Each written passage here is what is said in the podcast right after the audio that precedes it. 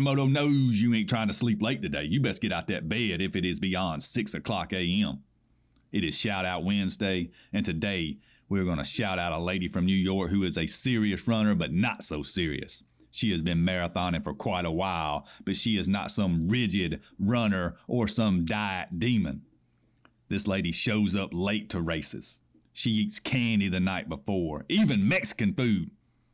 And I think you can imagine how that goes on a 20 something mile race. Well, 2014, it went just like that. She had nine, let me say that again, nine porta potty stops on her race and still finished with her best time ever. What does that tell you, folks, about fitness?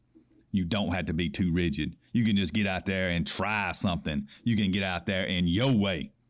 Like this lady called Deandra so and so. I don't know her last name. I can't research all day.